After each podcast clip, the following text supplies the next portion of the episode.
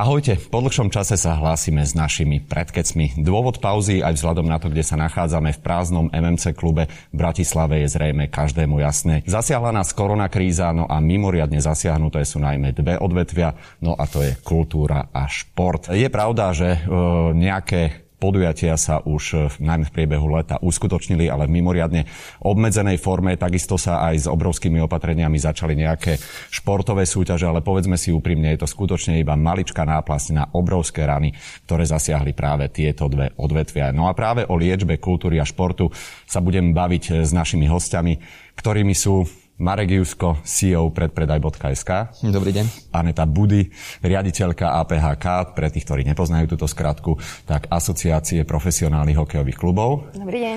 Riaditeľ štúdia L plus S Pavol Danišovič. Dobrý deň. No a potom CEO Naures Production Tomáš Medelsky. Takže poďme eh, in media zres do toho, eh, teda na COVID a na to, ako zasiahol práve tie vaše odvetvia. A môžeme si to eh, nejak tak aj trošku špecifikovať, aby ľudia vedeli, o akom veľkom probléme sa bavíme. Takže aké straty počítate, samozrejme aj finančné, takisto aj ľudské, pretože veľa e, ľudí prišlo o prácu. Tak neviem, môžeme začať, dajme tomu, od Anety. Čo sa týka športu, my sme boli úplne vypnutí v marci a uh, tiež sme vlastne dlho nevedeli, že ako to bude fungovať, ako to pôjde. Potom sa súťaže nejakým spôsobom uh, rozbehli, ale vlastne hokej už ako taký uh, až do leta sa nerozbehol. Opäť sme začali eh, súťažné procesy eh, vlastne teraz niekedy začiatkom septembra a eh, veľkú extraligu sme spustili začiatkom oktobra. Naozaj tie dopady z tej prvej vlny, teda pandémie, sú veľmi veľké. V športe, teda v profesionálnom hokeji, slovenskom rátame mm, cez 3 milióny na tej mm, prvej várke a tá druhá časť, ktorá vlastne je teraz, eh, tam sú značne výraznejšie. Tam sa bavíme približne o 6 miliónoch výpadkoch. Poďme teda aj na kultúru, takže pán Danišovič, ako je to vo vašom prípade a v prípade teda legendárneho štúdia Alplus Ja by som to trošku rozšíril. My sme eh, divadlo, povedzme, eh, Zvonku to vyzerá ako zriadované divadlo, pretože e, sme v prenajme, ale máme nejaké priestory, ktoré sú jasne divadelné a dajme tomu v podobnej situácii sú aj radošinci. No, zvonku sme zriadova- vyzeráme ako zriadované, ale nie sme zriadované divadlo, to znamená, že nemáme žiaden e, pravidelný prísun financií od, e, od zriadovateľa. To znamená, že sme súkromná firma, SROčka, 70% nášho príjmu je pardon, závislých na vstupnom a v momente, keď e, prišla tá prvá korona, z hodov okolností v generálkovom týždni novej premiéry, e, v podstate dá sa povedať, že od marca až do augusta e, nič nepritekalo. A e, tá situácia je jednoducho katastrofálna, ale tie divadla nášho typu sú na tom úplne rovnako. Najmä tomu tia, tá pomoc, ktorá prišla cez e, kompenzácie miest, sa takmer obratom vrátila cez odvody zase štátu, lebo firma ako taká tie odvody platiť musela. Veľmi to skrátim. Proste to divadlo potrebuje divákov nielen kvôli prirodzenej existencii, ale aj kvôli toku peňazí. Takže ak to takto ďalej pôjde, sme v situácii, keď to je otázka pár mesiacov a dohráme definitívne. No, máme tu teda ľudí e, z rôznych sfér. E, vzhľadom na to, čo bolo povedané, tak teraz e, dám slovo Marekovi Juskovi. Vy ako predpredaj SK, vy ste vlastne taký ten predvoj toho, predávate teda vstupenky na všetky tieto podujatia, ktoré sa neuskutočňujú alebo sa uskutočňujú bez divákov. Takže u vás si to ani neviem predstaviť, ako môžete fungovať. Tak samozrejme, keď trpia naši klienti, tak trpíme aj my. A my predávame či šport, či kultúru, koncerty, čiže všetko to, čo bolo, čo bolo zasiahnuté. A môžem len potvrdiť to, čo hovoria kolegovia. Jednoducho zo dňa na deň v tom marci to zastalo. Potom sa to trošku rozbehlo v tom lete, v tom auguste hlavne, keď sa všetko nejakým spôsobom dobiehalo, čo sa dobehnúť dalo. No a následne v tom septembri už to, už to malo taký klesajúci charakter a v tom, v tom oktobri e, to opäť zastalo s tým, že ale teraz je to o to horšie, že nemáme nejakú víziu do budúcnosti. V tom marci sme aspoň dúfali, že tom, v tom lete sa to trošku popraví, hej, že aj to teplo, jednoducho, že to dostaneme nejak pod kontrolu. Kdežto teraz Uh, vieme, že, že skôr ako v marci, v apríli asi vakcína nebude, asi, asi sa to celé nejakým spôsobom nedá do poriadku. Čiže e, toto je veľmi, myslím, teraz zlé a problematické, že nemáme to svetelko na konci tunela. Kolečko si teda uzavrieme u Tomáša Medelského, takže produkčná spoločnosť, predpokladám, že e, tá na tom je takisto zúfal. No ten predpoklad je veľmi správny a obdobne to, ako hovoria kolegovia, tie dopady sú katastrofálne. My za nás to môžem hodnotiť tým spôsobom, keďže my sme firma, ktorá zabezpečuje exekutívu, produkciu tých jednotlivých podujatí, tak my sme tiež obdobne odkázaní na to, že sa niečo v tej kultúre deje. Či už sú to festivaly, veľké koncerty, menšie podujatia, eventy, konferencie, čokoľvek z tohto žánru. Tým, že sa nič nedeje, tak aj všetky naše služby nemajú byť vlastne kým využité, pochopiteľne. Čiže u nás obdobne od toho marca došlo k absolútnemu zo dne na deň, niekto klikol a vyplo sa kompletne. Čiže tam tie straty sú absolútne, v podstate ideme len do minusu v rámci operatívnych nákladov a podobne.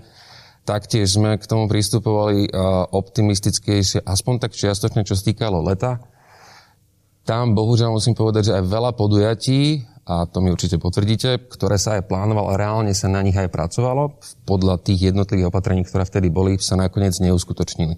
Jednak aj kvôli tomu, že tie opatrenia sa menili dosť výrazne a v podstate celý ten segment sa stal absolútne nepredvídateľným a teda aj z pohľadu organizácie hociakého, či už menšieho alebo väčšieho podujatia nerealizovateľným a o mnoho väčším hazardom ako predtým. A tam treba povedať, že, že takáto forma kultúry a v zmysle festivalov, koncertov a tak ďalej je, je vždy určitým spôsobom mierny hazard. Hej. No už to tu viackrát zaznelo, bolo to také nákusnuté, takže e, skúsme si to trošku rozobrať. E, tie opatrenia teda sú teraz zamerané, keď sa bavíme o aktuálnej situácii, najmä na obmedzenie mobility, to je jasné, ale je pravda, že boli nejaké mesiace, ktoré sa možno dali nejako využiť inak. Takže čo vám najviac vadí na tých najaktuálnejších opatreniach aj na debate o nich a čo vám teda na nich chýba, pretože naozaj E, sám viem teda situáciu teda z mojej branže, že v pondelok niečo bolo vyhlásené na tlačovej konferencii, v útorok sa to zmenilo, v stredu sa to zmenilo ešte dvakrát a fakt človek už nevedel e, vlastne čomu má veriť. A je pravda, že tá dôvera voči tým opatreniam potom samozrejme mimoriadne trpí. Takže čo vám konkrétne, neviem, kto sa toho chytí prvý, e, najviac vadí? Táto situácia otvorila jednu veľkú tému, kultúra a spoločnosť postoja, povedzme, spoločnosti, jej vedenia, vlády a všetky tie exekutívy celkom jasne vyplýva, na akom mieste tá kultúra je. Je, je úplne na chvoste. Do určitej miery im rozumiem, pretože keď sa má niečo, a fakt tá situácia je vážna, keď sa má niečo vypnúť, tak popozera sa, že čo v tej spoločnosti, čo v tom hospodárstve je najdôležitejšie a bez čoho sa dá žiť ale tak v tom fundamentálnom slova zmysle. No bez kultúry sa dá žiť, lenže ehm, tá kultúra reprezentuje, a teraz to vychádza najavo, stá tisíce už pomaly ľudí, ktorí potrebujú takisto žiť. A keď sa pýtame na to, dajme tomu, že prečo tá kultúra je takto nastavená v tom nejakom základnom pohľade, tá rovnica je veľmi jednoduchá. Keď si zoberieme, ja si nepamätám, povedzme, dve, tri volebné obdobia dozadu, že by bola nejaká strana, ktorá by mala veľmi zásadný a štruktúralne postavený program smerom ku kultúre. A nemá ho preto, lebo tí politici samozrejme to nastavujú pre voličov že tí voliči asi nemajú celkom záujem, aby tá kultúra nejakým spôsobom fungovala akoby nejaká štruktúra, ktorá je jednoznačne podporovaná. Čiže tie, tie modely sú dávno vymyslené, povedzme, stačí len ísť do Európy v rámci sponzorských eh, eh, finančných zábezpek, podpory firiem, ktoré môžu na princípe danových úľav, dajme tomu, tú kultúru podporovať. Takže tam je, a to je na veľkú debatu, ktorú určite my nevyriešime, že prečo tá kultúra je v takom postavení, ale v spoločnosti ako také, ako je teraz. Teraz čo sa týka športu, pretože vieme teda, že nedávno sa začala Extraliga a naozaj raz to bolo, že sa vôbec nebude hrať, potom, že sa musí testovať, potom tam bolo tým 50, e, limit teda 50 ľudí, či tam teda patrí aj tým, alebo je to iba o diváko, no tiež to bol jeden veľký hokej. E, takže vy ste sa s týmto ako vyrovnávali? naozaj po rôznych diskusiách, telefonátoch s úradmi, s vládnymi činiteľmi eh, na dennej báze a vlastne stále to prebieha, lebo tie opatrenia, ktoré sa ako príjmajú, poviem to tak, pre ten šport a, a to nie len pre hokej, naozaj môžu byť devastačné, pretože odstaviť šport ako taký a hokej, to je absolútne, poviem to taký nie je možno dobre premyslený krok. My odstavíme mládež, odstavíme prvú lígu, ďalšie, ďalšie a odvetvia teda toho športu bude strašne ťažký ten návrat, pretože ten profesionálny športovec nie je to len o, tým, o tých mzdách, ale je aj o tej výkonnosti toho profesionálneho športovca. Ten potrebuje niekde nejakým spôsobom, áno, individuálne tréningy, domáce tréningy, to je všetko fajn. Na nejakú do, dobu to zvládneme. Ale keď sa na to budeme pozerať z toho takého dlhodobejšieho hľadiska, ten šport nesmie byť vypnutý, pretože uh, môže mať aj po zdravotnej stránke pre týchto uh, ľudí uh, veľmi nepríjemné následky a potom ten športovec profesionál už sa nedokáže vrátiť do toho, procesu, do toho procesu a nebude z neho už nikdy na 100% taký športovec, ktorý, ktorý uh, sa vráti uh, tak ako pred tými odstavenými sezónami. Marek, ešte teda na teba e, jednu takú, myslím si, že dosť kľúčovú otázku a to je otázka dát pretože e, hovorí sa aj na krízovom e, štábe, že tie opatrenia teda vychádzajú z nejakých dát, ale je pravda, že verejnosť sa k tým dátam veľmi nedostáva a naozaj príliš netušíme, že na základe čoho sa robia, takže aj vzhľadom na to, čo som sa pýtal predtým, že chýba tá debata, možno ako vznikali tie reštrikčné opatrenia, chýbajú ti najmä teda tie dáta? Určite áno. Tak ja mm, som e, riaditeľom spoločnosti a ja sa každý deň musím rozhodovať e, na základe nejakých vstupných dát. Ja sa nemôžem pozrieť z okna a niečo si vymyslieť. Tak to proste nefunguje.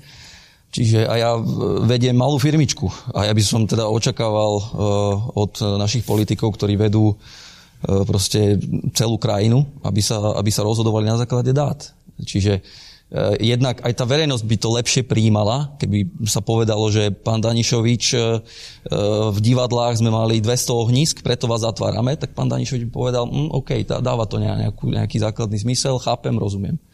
Čiže to je, to je jedna vec. A, a druhá vec je, že, že eh, ešte sa vrátim k tým, k tým opatreniam.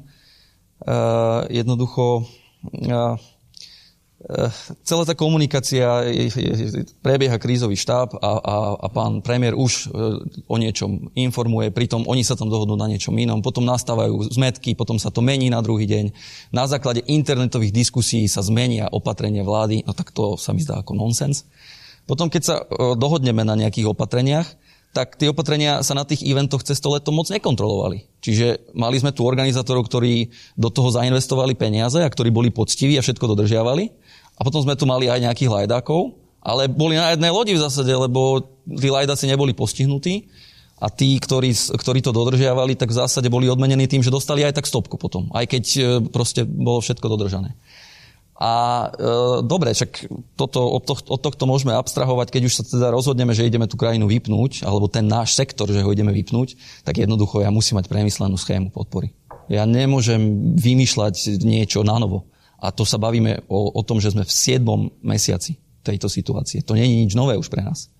Čiže, a presne tak, ako hovoril pán, pán, pán Danišovič, že to, že mi štát dá, dá 500 eur a ja mu 300 odvediem hneď e, naspäť, nehovoriac o tom, že to bolo e, iba podpora e, tých, čo boli zamestnaní. Hej, v tomto segmente je strašne veľa freelancerov, jednoosobových SROčiek a tak ďalej a tak ďalej. A títo ľudia, čo? Tí sú úplne mimo toho sita. Hovorí, e, hovorí sa teda mimoriadne o tej schéme pomoci počas prvej vlne, že je to strašne komplikované, že si to môže dovoliť možno nejaká veľká firma, ktorá si na to špeciálne oddelenie vyčlení, aby vôbec vedeli tú byrokraciu zvládnuť. Teraz Údajne najčerstvejšie informácie teda hovoria o tom, že sa to snažia nejako zjednodušiť, že ten balík peňazí by mal byť e, väčší. Takže Tomáš, e, z tvojej skúsenosti, e, vy ste napríklad požiadali o nejakú podporu, malo to pre vás zmysel? Za nás sme nevyužili tú schému podpory, nakoľko sme cez ňu relatívne prepadli. Sice tesne, ale prepadli sme cez ňu. Čiže tak, ako tu pred chvíľou odznelo, je to nastavené tým spôsobom, ktorý nie úplne reflektuje, ako organicky a v podstate aj chaoticky funguje tá nezriadená kultúra u nás. Hej? Že jednoosobové SROčky, a živnostníci alebo všetky tieto jednotlivé kategórie, ktoré sú, sa nedajú e, až tak jednoduchým, nedomysleným spôsobom zaškatulkovať. Pritom, či už z rôznych tých únií a asociácií, ktoré vznikli, bolo veľmi veľa aj erudovaných ľudí priamo zo segmentu ochotných e, komunikovať a diskutovať tieto veci. To, aké miery to bolo úspešné, tak to nám asi reflektujú tie posledné opatrenia, ktoré v podstate len sú v podstate opatreniami z marca len verzia 2.0 a aj to som prehnal nakoľko sa tam len zvýšili v podstate tie, tie balíky, ktoré sú k dispozícii, plus niektoré segmenty doplnili zase, aby som nebol úplne neúprimný a korektný, ale v zásade to nič e, zásadného nezmenilo. Čo Čiže nám to situáciu v podstate nerieši. Ja by som len Tomáša doplnil ako konkrétny príklad e, Fond pre umenie. E, Fond pre umenie urobil takú aktivitu, kde za plus minus 9,5 milióna e, v tomto budžete e, vyhlásil výzvu pre e, individuálne osoby. Je to formou štipendia, kde je od 1500 do 3000 eur možnosť získať toto štipendium, ale je to postavené na tom, že v intranete vyplníte nejaký dotazník, ktorý hovorí o tom, akú novú aktivitu, aký nový projekt idem robiť. Musím ho vydokladovať troma ďalšími z minulosti, aby som dokázal, kto vlastne som, plus rôzne ďalšie detaily k tomu. A neviem si predstaviť, ja neviem, helpera akého, z akékoľvek oblasti, ktorý píše uh, nový projekt a vykazuje to ďalšími tromi, uh, tromi uh, zváňažka. Proste je to veľmi byrokratické. A keď padla otázka, že prečo to takto je, odpoveď z fondu znela, lebo náš štatút to nedovoluje inakšie. Pre Boha živého, aký štatút v dobe, keď sme na hranici výnimočného stavu, by sa mal dodržiavať. Tam uh, už, už od marca bolo reálne dosť veľa peňazí. Ja si myslím, že v momente sa to mohlo prehodnotiť úplne iným spôsobom, oveľa jednoduchšie to poslať tam, kam by to bolo potrebné. Teraz je tam žiadosti plus minus za 12 miliónov, e, však to je výborné, že tých 9,5 milióna pôjde, ale k 15. decembru sa to má zhodnotiť a tie peniaze prídu plus minus vo februári. O tomto sa často... To je tá byrokracia trošku, ktorá žije svojim životom a nereaguje na to, že v, akom, v akej situácii sme. O tomto sa veľmi často hovorí, že tá pomoc nebola absolútne expresná a prišla veľmi neskoro, e, čo je teda aj e, prípad športu, ktorý vlastne doteraz nedostal absolútne nič od toho marca. Zdá sa, že v poslednom čase sa trošku tie lady pohli a tá schéma teda hovorí aj o nejakej podpore športu, takže o akom balíku sa bavíme a um, nakoľko to pomôže hokeju a možno aj teda športu celkovo. Úplne najaktuálnejšia informácia, kde nám bolo upresnené, že dostaneme akútnu pomoc, to je vo forme 2 miliónov, budú rozdelené medzi uh, 5 kolektívnych športov. Uh, pre futbal, hokej, hádzaná, basketbal, volejbal. Znamená to to, že tie 2 milióny, ak my to rozrátame na e, profesionálny hokej, takže e, to znamená prvá liga, extraliga, bude veľmi malý a pomôže to na jeden mesiac. Čiže my potrebujeme taktiež dostať opäť informáciu, čo bude ten záchranný balík 2, záchranný balík 3 Eh, diskutujeme s vládnymi činiteľmi už dlhšiu dobu a musím súhlasiť, niektoré možno návrhy alebo byrokratické postupy si myslím, že by trebalo veľmi zjednodušiť a urýchliť tie procesy čerpania z rôznych fondov, z rôznych možností. Takisto poviem to zväzy majú od júna možnosť e, prerozdeľovať niektoré finančné prostriedky, ktoré sú na základe zákona o športe delegované na zväzy. Niektoré zväzy využili to, že e, pomohli svojim, e, dá sa povedať, klubom.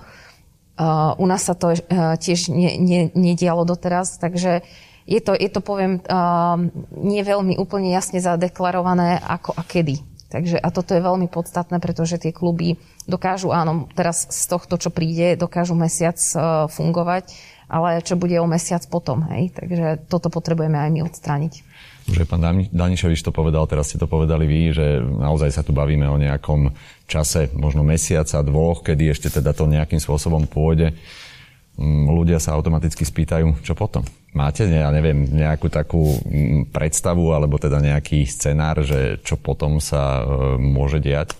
Proste to tu zabalíme, zhasneme a vybavené? Ja by som parafrazoval možno bývalého ministra financí Ivana Mikloša, že keď sa niekto topí, tak potrebuje tú pomoc rýchlu a razantnú.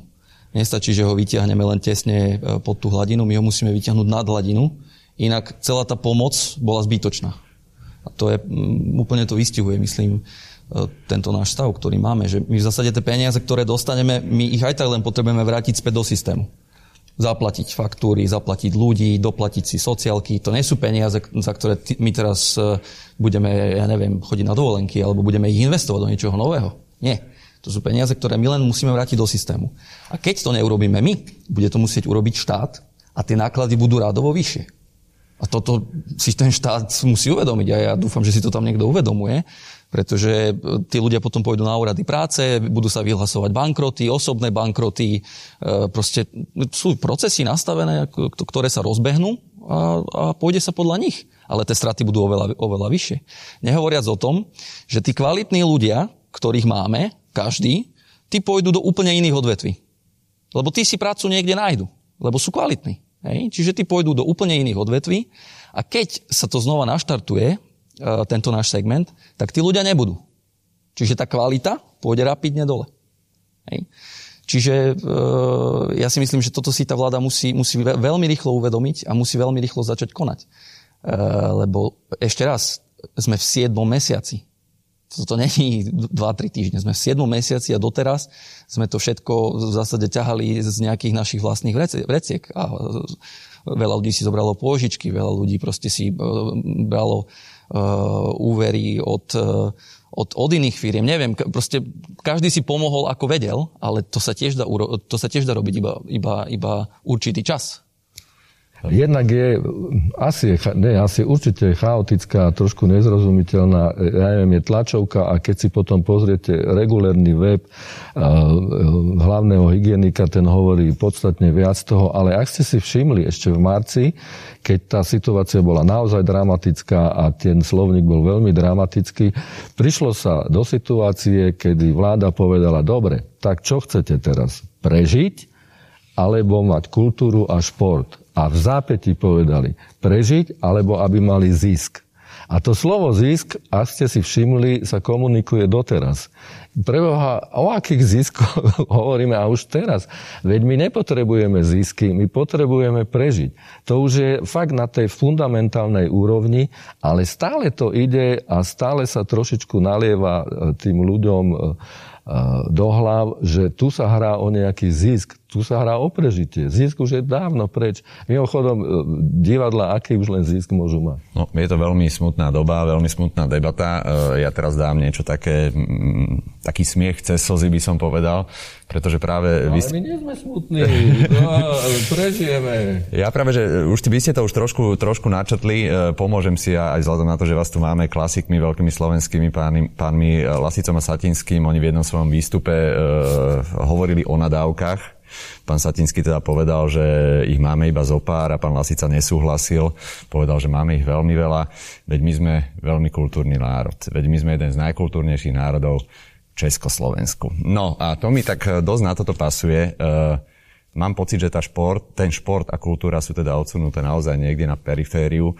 Takže čo to vlastne o nás ako Slovákoch a o tých predstaviteľoch, ktorých si volíme, hovorí? Ja nechcem filozofovať viac, ak treba, ale eh, ak sa my bavíme o nejakej našej, našej vlastnosti, ktorá nás do istej miery eh, spája, je, že úspech sa neodpúšťa, čo je veľmi kultivovane povedané to, že si radi závidíme.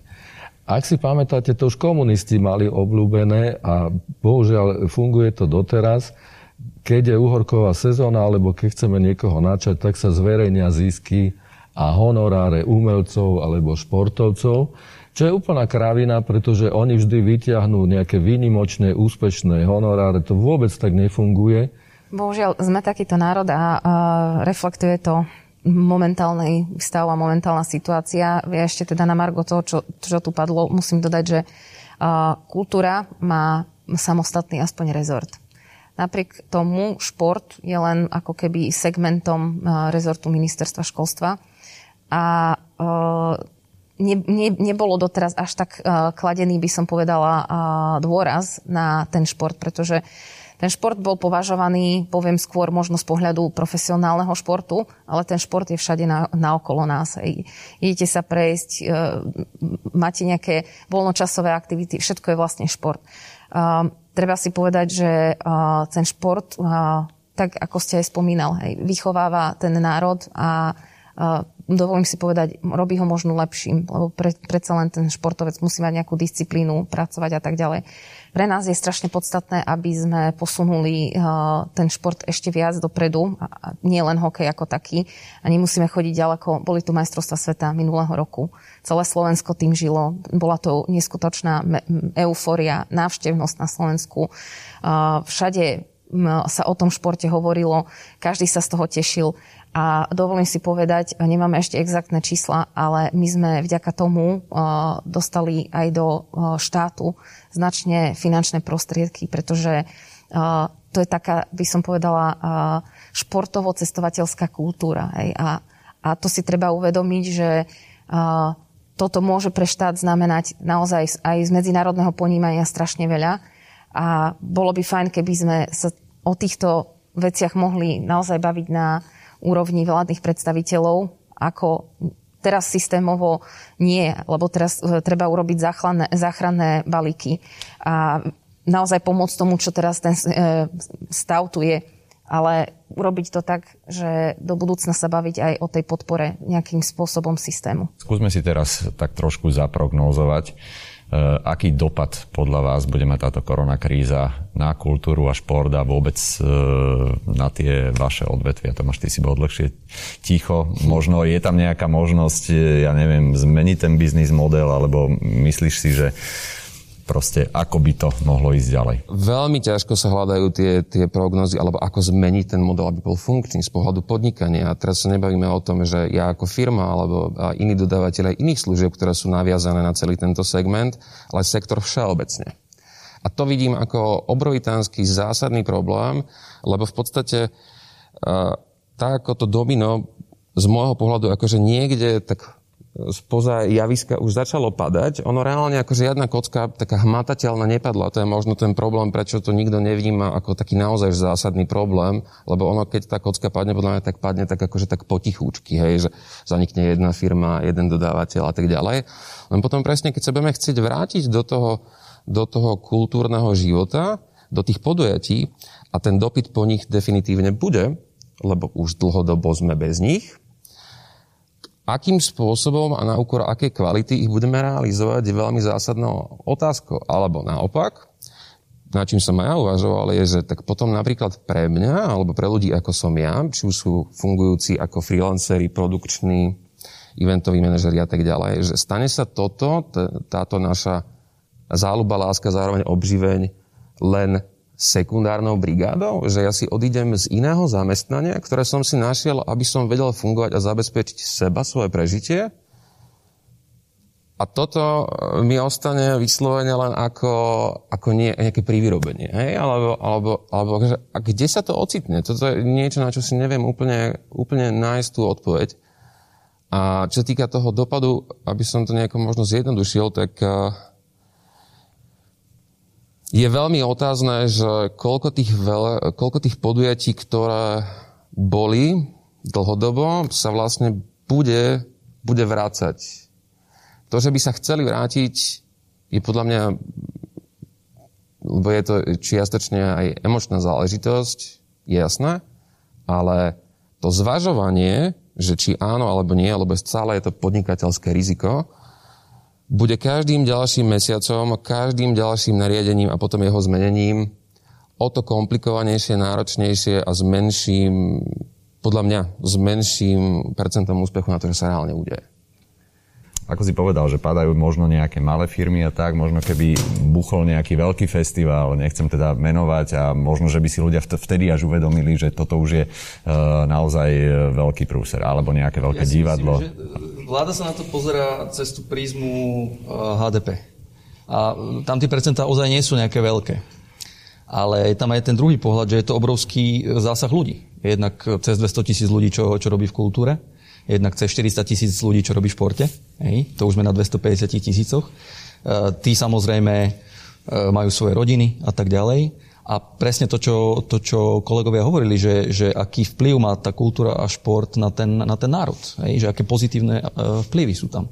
Čiže štát by sa na to mal prestať pozerať nejak cez grafy, čisto cez, cez HDP, ale aj cez tie samotné ľudské osudy, aj, aj cez to samotné, že čo to s tou spoločnosťou potom urobí. Lebo to sú dva rozdielne, rozdielne pohľady. Dá sa niečo spraviť z vášho pohľadu konkrétneho, e, čo by možno umožnilo e, návrat tých ľudí čím najskôr, samozrejme tie čísla sú teraz veľké, e, na tie tribúny alebo do divadiel? Tak my máme momentálne uh, systém, nad ktorým rozmýšľame a pracujeme a to je teda na, podľa návrhu UVZ že e, do, na hromadné podujatie sa dostane len ten, ktorý bude mať negatívny COVID test. Keďže vlastne tie COVID testy, uh, už aj tie antigenové, by mali byť uh, k dispozícii a certifikované na Slovensku, teda aj šukované, tak uh, by sme ich možno vedeli využiť ako jeden z, poviem, z, súčasť vstupeniek mm, Určite. na tieto podujatia. To znamená, že m, začať možno touto formou pretože si dovolím povedať, že uh, najbližšiu dobu, kým tu ten COVID teda bude, uh, inak to asi nepôjde.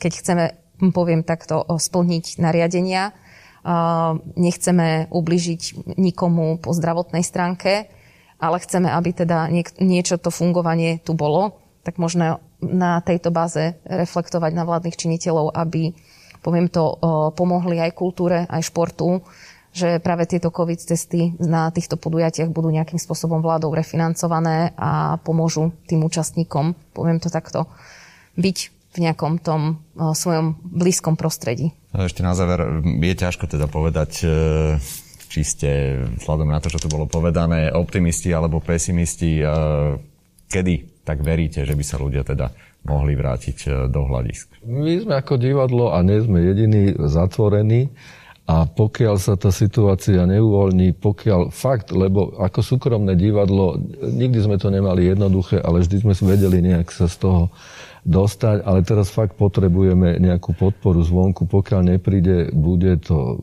katastrofa. Lebo jedna vec je, že dajme tomu sa to uvoľní, druhá vec je, aby tí ľudia nabrali odvahu, tam prišli. Ďalšia vec je, aby ich bol taký počet, aby bolo pre nás vôbec zaujímavé to otvoriť. Ale ja by som ešte jednu vec rád povedal, že e, treba byť aj objektívny. Prišla jedna, e, jedna hrôza na nás e, do trošku rozmaznanej spoločnosti, teraz nehovorím len o Slovensku, ale o povedzme Európe ako takej a veľa vecí musíme prehodnotiť. Ale pre mňa je to jedno veľké poučenie alebo zamyslenie sa nad úlohou štátu. Teraz sa obnažuje, kde všade ten štát je účastný a ja som veľkým, veľkým zástancom toho, že ten štát by mal e, dozorovať alebo regulovať iba to nevyhnutné, čo tá spoločnosť potrebuje. A všetko ostatné by malo byť v rukách tých, e, ktorí e, správujú, povedzme, tie oblasti. Keby bol jeden veľmi regulérny, veľmi jasný a jednoznačný zákon o sponzorstve, keby sme sa my vedeli okamžite zorientovať a nemuseli sme vypisovať dotazníky, ale našli by sme partnerov alebo tie firmy im bolo jasné, že keď dojú do kultúry alebo do športu nejaký obnos, prinesie im to nielen nejaký marketing, ale prinesie im to aj e, e, podnikateľský efekt, tak by to začalo úplne inakšie e, fungovať. Ale potom ten štát by nemal taký dosah nad všetkým a to, je, to už je potom o, o tom, čo som hovoril úplne na začiatku, o volebných programoch strán, ktoré sú ochotné sa vzdať mnohých z môjho pohľadu absolútne nezmyselných kompetencií, lebo teraz sa im to vrátilo a dosť jasne je, že nevedia, čo s tým. Dúfajme teda, že tá situácia sa zlepší a naozaj e, ľudia sa budú môcť vrátiť teda aj na tribúny e, športové a takisto aj do divadiel. Dáma a páni, ja vám ďakujem veľmi pekne, že ste dnes prišli. Myslím si, že to bola e, veľmi zaujímavá debata, no a dúfajme, že tie niektoré myšlienky, ktoré tu zazneli, sa dostanú do tých správnych uší. Verme tomu, mne už nedostáva nič iné, len vám teda zaželať, aby sme sa, aj nám teda zaželať, aby sme sa pri predkecoch opäť už v blízkej dobe možno stretli a bavili sa o príjemnejších témach. Majte sa krásne a hlavne pevné zdravie.